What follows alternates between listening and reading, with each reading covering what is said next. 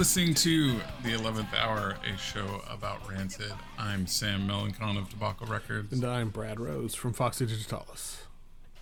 Each week we alternate p- picking a song and uh, discussing all our feelings about that song. A lot of times we talk about complicated feelings. I think this week they won't be all that complicated. but uh, uh, this week the pick was mine. I picked Axiom off of uh, Rancid 2000.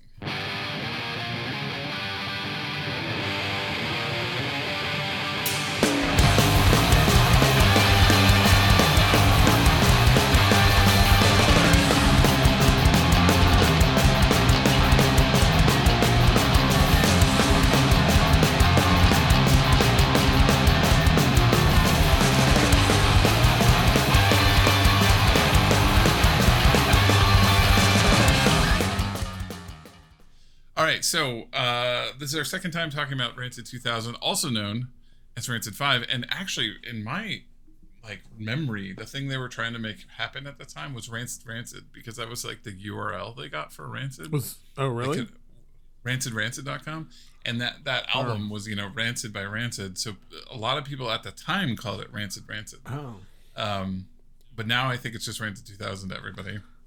interesting. Uh, and every once in a while you see Rancid Five, Yeah. but um, uh, it's hard. You know, I don't know how much we want to make this episode be like the our like summation of this record, but it, you gotta kind of talk about this record a little bit before we talk about the song, which Right. is it's a very strange record. It's a it's a record that stands alone right in the middle of their discography. Um, that nothing else sounds like it. I like nothing else I've ever come across truly sounds like this weird little record.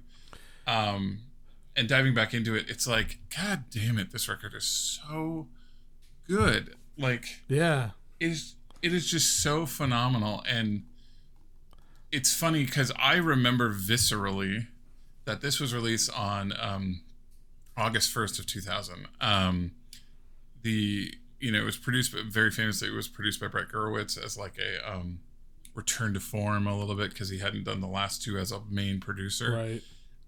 uh, but I remember the lead up to this, and I remember the release so viscerally. And it's funny that right now, this week in Seattle, we're having like, you know, the reason people move to Seattle is because they come here in certain times and they go, well, this place is heaven. And it's when it's at max 82, the mornings are like 67, and it's bright and lush and amazing. And it has this kind of crisp morning, but you know it's going to get hot. And we have the weird thing because we're so north, we're like it gets hot at four. You know what I mean? Like it doesn't get hot at noon; it gets hot at four because our nights are so long. And um, I have such a visceral memory of going to work and going to school. I was in high school and driving around this summer and kind of being overwhelmed by this record that at first I thought I was like not gonna like at all. And then being like, this might be one of the best things I've ever heard in my life, and kind of constantly talking to friends who were into Rancid and being like, this is really good, right? You know, and like Yeah, my girlfriend at the time, we just I just remember us being kind of blown away by it. And it's funny that I'm kind of doing this this sort of I'm having a very similar weather and time of year period and re-listening to this week, I just was like I can I can see like my hand out the window of my car listening to like I really can man, yeah. like it's like it was like it all came rushing back and i was just like man do i associate uh, a really good seattle summer moment um you know for the you know most of the time we're somehow avoiding it but most of the time last five years it's been smoke and too hot but um right now it's clear and beautiful and and, and it's just it's all rushing back Right. and it's really making me remember how like I don't know how to completely sum it up, but like I was like, well, the, I feel different now. You know what I mean? Like I this this feels like a stepping forward. This feels like a I don't know. It just it was such like a switch had been flipped about how I thought about Rancid, and um That's interesting. And- yeah. I mean, my yeah, like my love for this record came way later because in 2000, Rancid, like I'm sure I heard it, and just didn't. I don't know. I wasn't super interested in Rancid or anything at that like that was that was around the point I think in 2000 I started getting really into like the Constellation record stuff like I was really into Mm-hmm, Godspeed um and Do Make Say Think those were like that's like all I listened to Mhm. and so like this you know it didn't but then years later when I kind of I hate to say like it became a nostalgia thing because I, I mean there's some of it but I I think it was less in a like I think a lot of the rancid stuff for me is less a nostalgia thing and more of um just kind of embracing like I like what I like and not shying away from that. Whereas you know we, I mean we kind of talked about this last time where it you, especially like where we have ended up and getting like like into experimental music and all that stuff like for at some point and maybe there still is and i'm just less aware but like it would talking about being like really into something like rancid was like really not cool like people be like Yeah. you know Absolutely.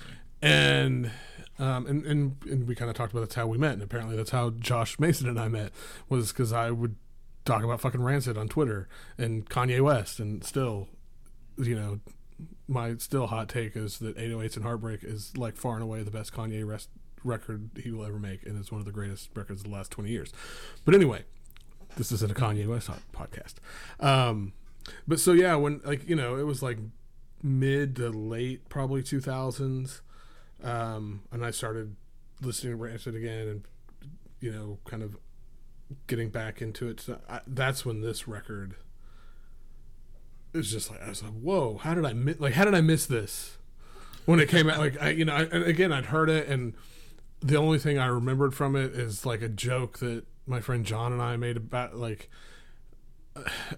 This is something I should bring up when we talk about something, but on it's quite all right. Like hmm I remember him and I. I think we were, it was like through AOL Instant Message or something. Like we were talking on there because he he lived in. Funny enough, he lived in Seattle at the time. He'd moved there, and and I don't know if it was ninety nine or two thousand that I came to Seattle in the late summer.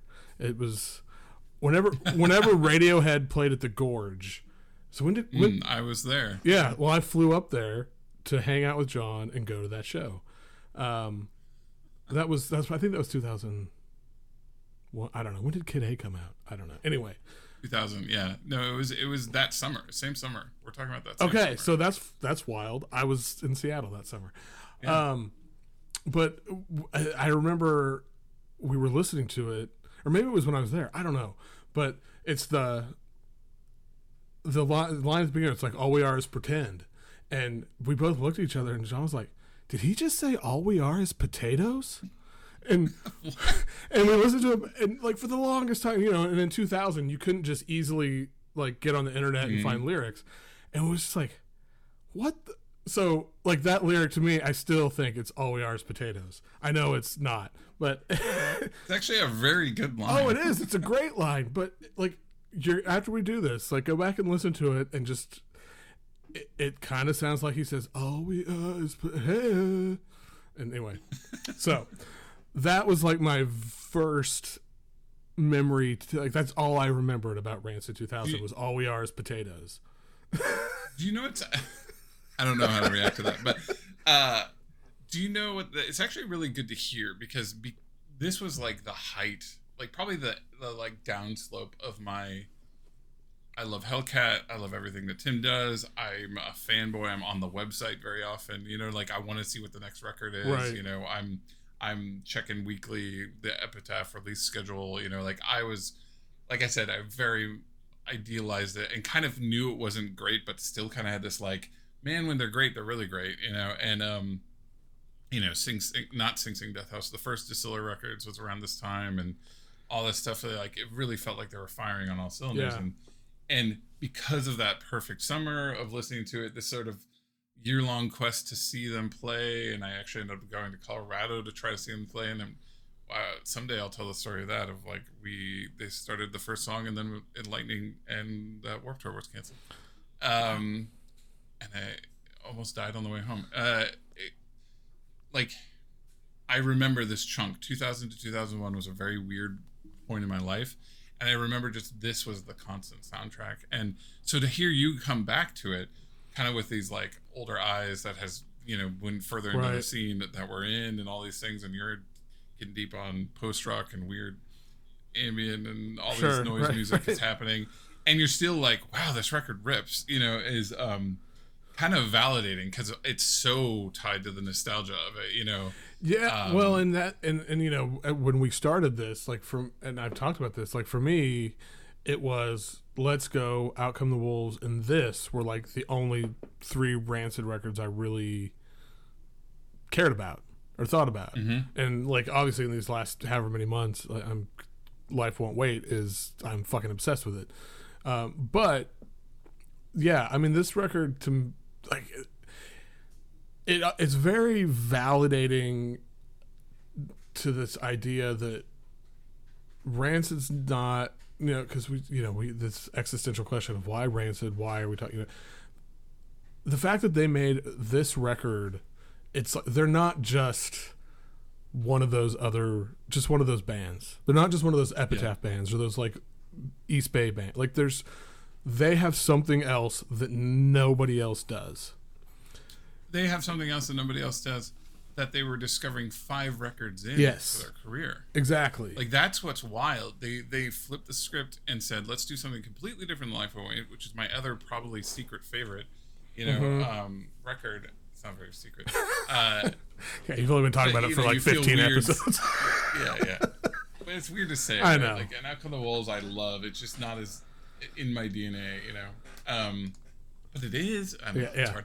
Uh, but like, um, they do Life Won't Wait, which is the exact opposite of this record, and then they go, "Fuck it." yeah we're going to make the you know and i think there's some i don't know if it's hagiography or whatever but like some idea that they basically did this record where they would do seven times through the record and they just pick the best takes and it was all live yeah and it sounds like it absolutely they've never like matt's never sounded better than this record this record is basically a matt record um Uh, I would Uh, argue Tim's vocals.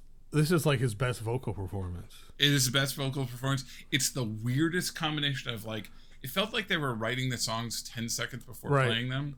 Like where the most high-minded Tim and just rancid lyrics ever and the most immediate almost primal scream level like dumbass like, rattlesnake and poison and all these things.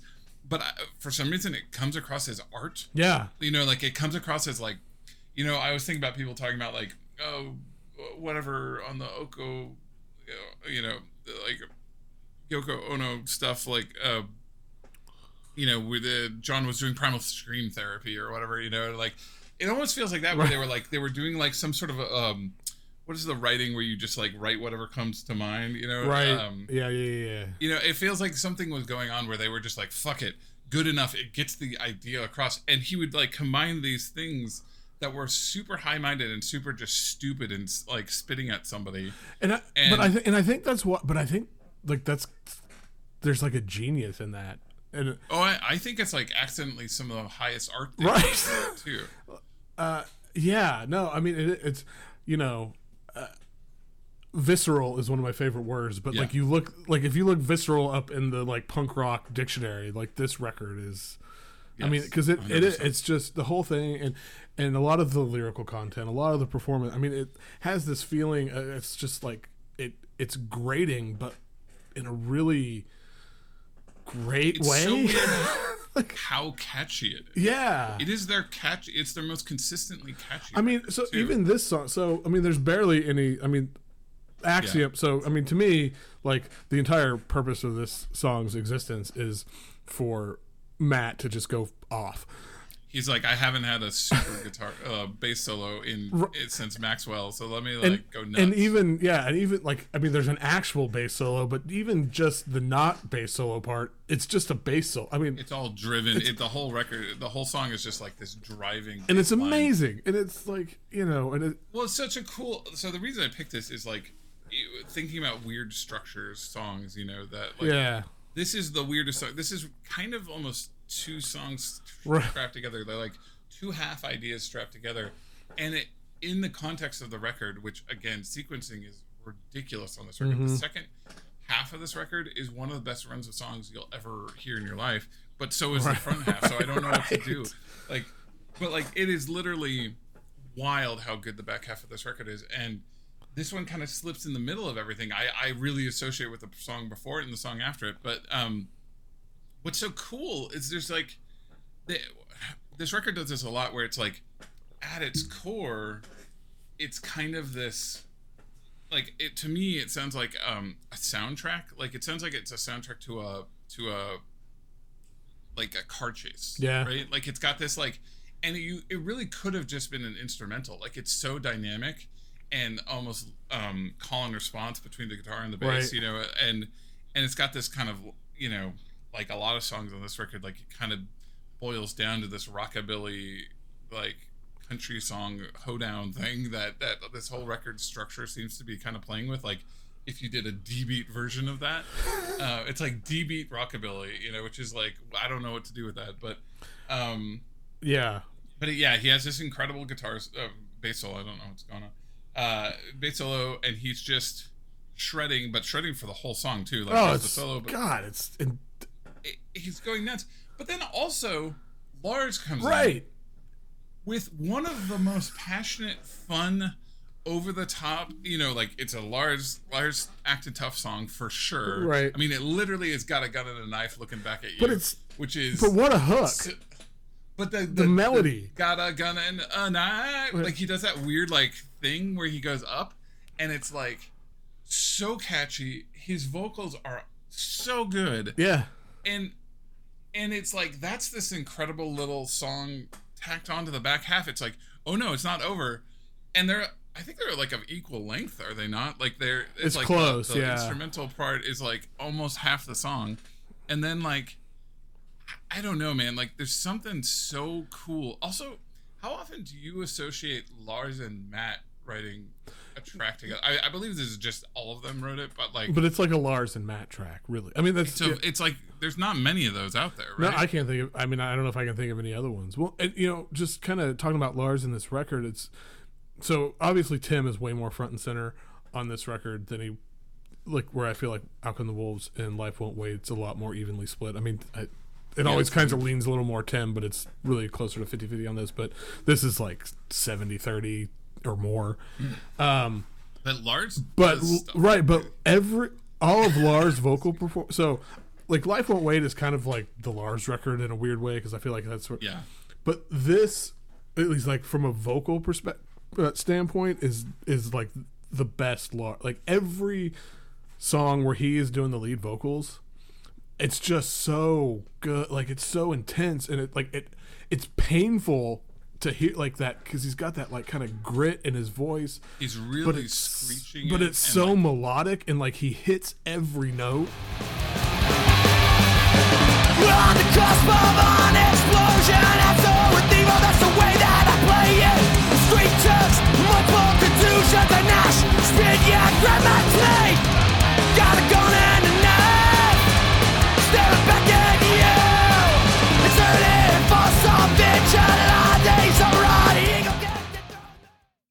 it's it's the best vocal takes. This record in general is the best vocal takes from the band.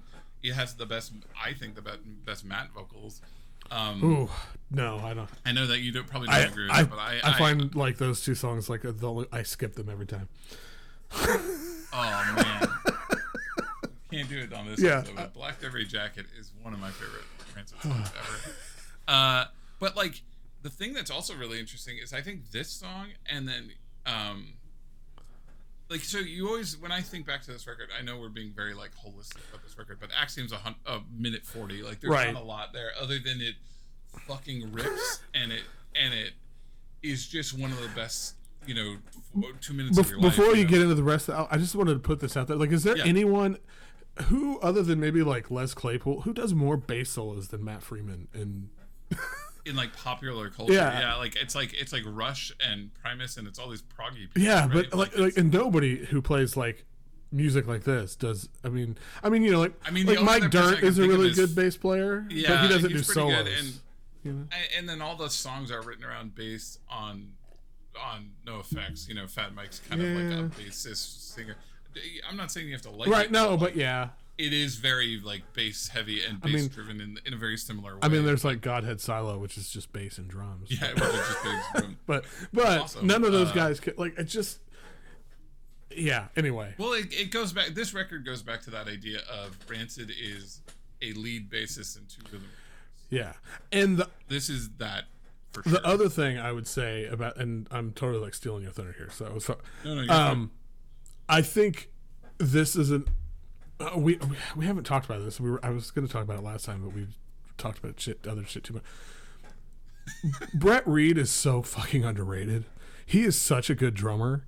Like he, he he's playing hundred miles an hour on this record, and it to me like that's what holds everything together. Like it, um, it I think they're a really good rhythm. Oh, I, for yeah, sure. and like, but he is so like just. It's he has this weird thing where he's like he's super like on point and can, and just nails it, but there's also this sort of kind of like freedom in his playing. Like it doesn't feel like he doesn't. I don't know. Like I, I feel like feels like it- he's very self-taught. Yeah, You know, like, it, and- it feels like and it, like, but he's got a sense of time and a sense of like he's very like punching the drums, but like when he needs to switch it up, he'll switch it up. yeah, I feel I, you know. I, think him leaving the band was is a much bigger deal than people. Even I think that I really, you know, it's I don't know a lot of it. There's a lot of people you think it's like, well, it's a drummer, like what you know, but um, there are certain drummers in certain bands that it just, you know, I mean, this is the the first example that comes to mind is like when Jimmy Chamberlin was out of Smashing Pumpkins for a while. Like it just doesn't work. Like Jimmy Chamberlin is like Yeah, yeah. um. Anyway, so I, I just wanted to give a shout out to Brett Reed. No, for sure. I mean, I, I think this record is a great, especially the like liveness of this, whether or not it was truly Mm-hmm. live or semi-live. Like, there's something about his playing that adds a texture that a more on-point player, a more traditionally like guitar center nerd player that is Branden, uh, does not Yeah, does not bring. What you know and and when we say it's really good it might be he's bad but he's good. You know like in general it has that same thing of a lot of the music we listen to where the ecstatic tone of the player comes through regardless of technique right? You know re- Yeah. or not be, not even like despite of or regardless but because of their technique is whatever that's unique to them they might not be as technically good but you know i actually think he is pretty oh. interesting in his range you know like right. Well, I mean, that was you know I, I don't know if I mentioned this on or off air, quote unquote, but my my buddy John was telling me when he saw them, it was shortly after I think Branden joined the band and how Branden just like his the way he played the ska songs, like it just was it he couldn't do it the way that Brett did it. too on beat yeah exactly i think brett has a lot more playing into weird pockets and stuff you know and um and then can do these like you know i wonder how much this was brett being like life Way was fun but i just want to like shred Sure. for a little while Yeah, you know right. because because you have to have him on board for this record to work right like he these songs are so fast Yeah, you know, and I guarantee they didn't write them this fast, you know, when they were writing them. They were just trying to get them to this level of speed, you know what I mean? And you have to have your drummer ready for that, you know. So, uh, Yeah. yeah. I mean, it's it's it. I think there's a real difference between him and not him for sure. Um, yeah, but yeah, I just the biggest thing is this this album is so hard to separate into component parts. I think that's one of the, t- the problems I've had picking a song because picking Young Al Capone makes me want to talk about uh like I don't know reconciliation or Black Hawk Down and how they're kind of related or like you know like like I, I want to talk about Rwanda but that makes me also want to talk about uh Yeah, Radio right. Havana you know you know like how those feel similar and like it, it, it's such an interesting crystal like parts of a whole thing and well axiom is kind of this footnote in the in this you know the only place it comes up when you do google searches around it is it's obviously like kind of a high water mark for amateur bassists to play you know to show that they can play right like that's the only thing you find out there right. I guess people trying to nail the solo. Like it's kind of become like Mac, the other Maxwell murder in that, and and that's it. That's like like people do not really you know, there's not a lot to care about this song, but like I think if you envision like some dirt track car chase Yeah. just like B movie, you know, thing, and then you have this like post-apocalyptic like street fight. Yeah, like that urban alienation. Our favorite. His, they're one of their favorite Yeah, things. exactly. And and like, I don't know, like. I, I think in the past we've talked a lot about in a weird way this record is their most experimental, even though it's also in a lot of ways very conservative. Right. I think this is a great example of that. Like the fact that they just greenlit the song that's like Right.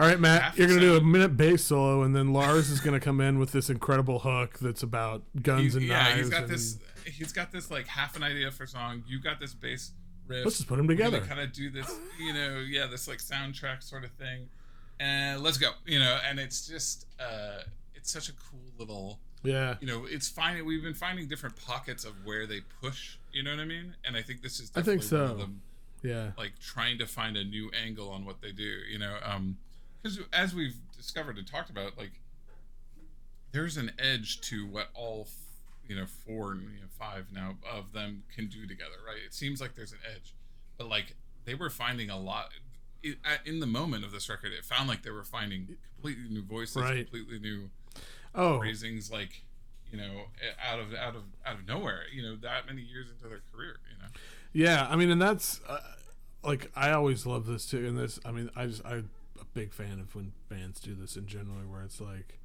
all right, we've you know we've done this one thing, like we did Life Won't Wait, like Out Come the Wolves, Life Won't Wait. They were like really successful and like people, you know, da da da. da and now we're gonna just say fuck all that and like totally do something different that no one's gonna expect.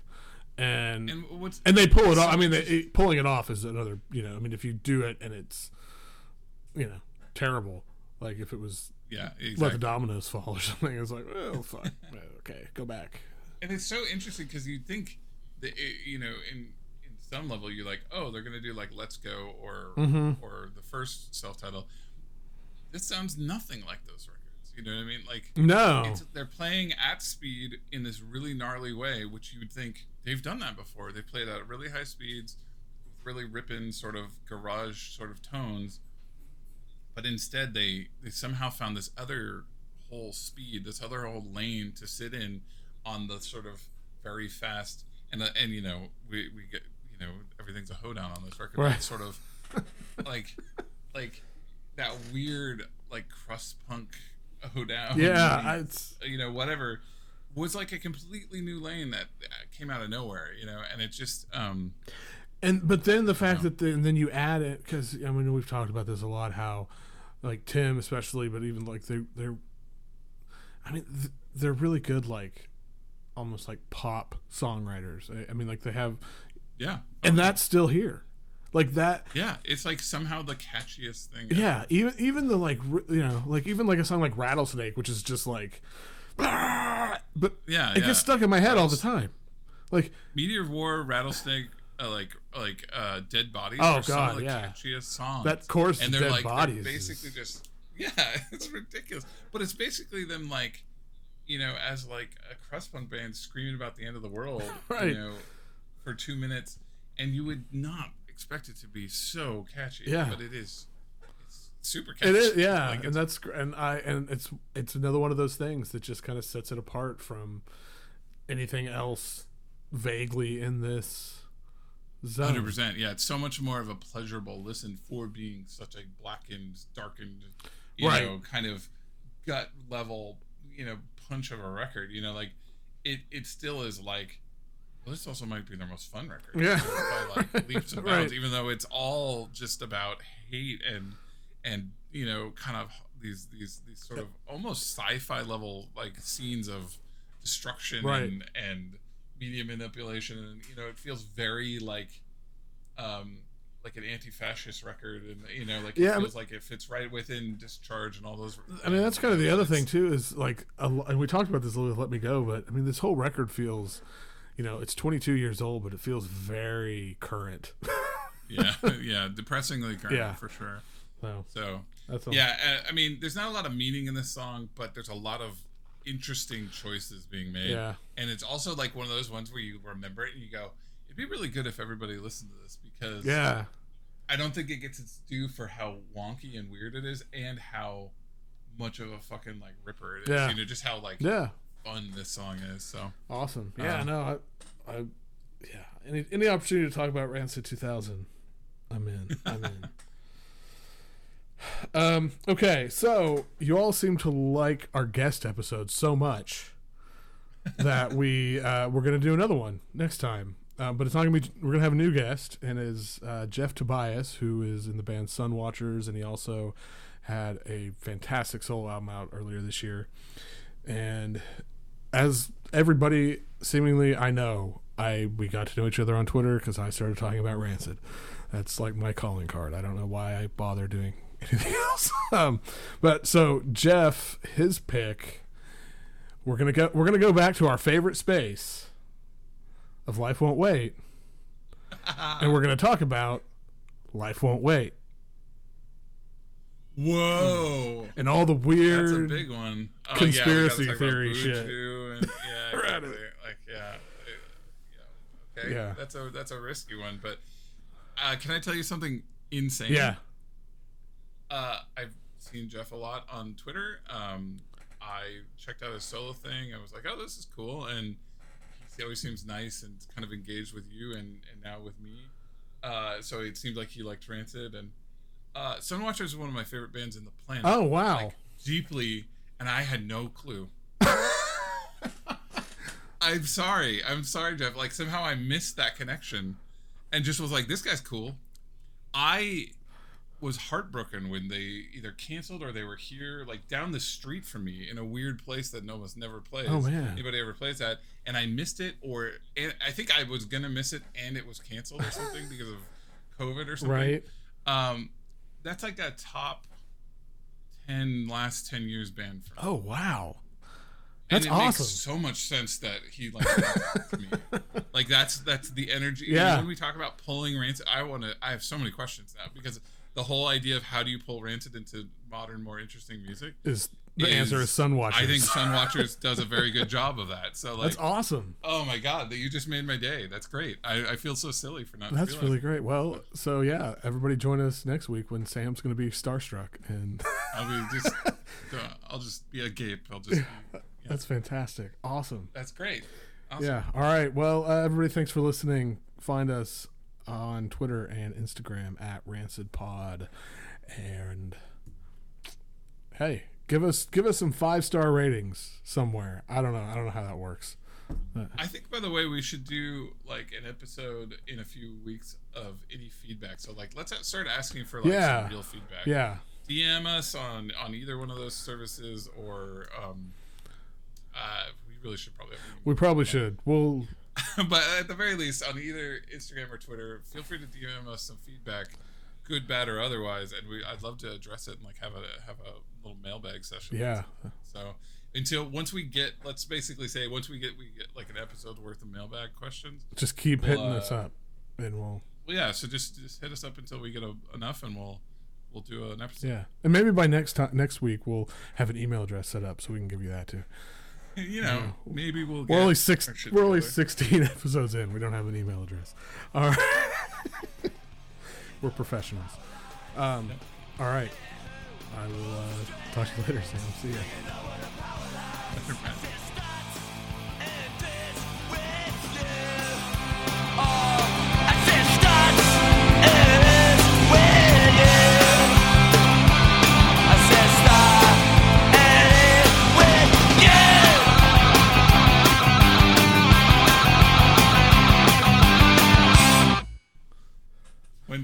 Say it. I know. One day you're I know. say I know. I know. And then you're gonna be like, "Why didn't I, I say know. see I know. I know. God, I saw something the other day. That, what was it? Some oh, you know, Unwound is doing a tour, Oh, I know. and they're Did they say they that? said see you in the pit, in their Twitter. Ah, post. damn, that's I awesome. know. God, I'm so stoked about the Unwound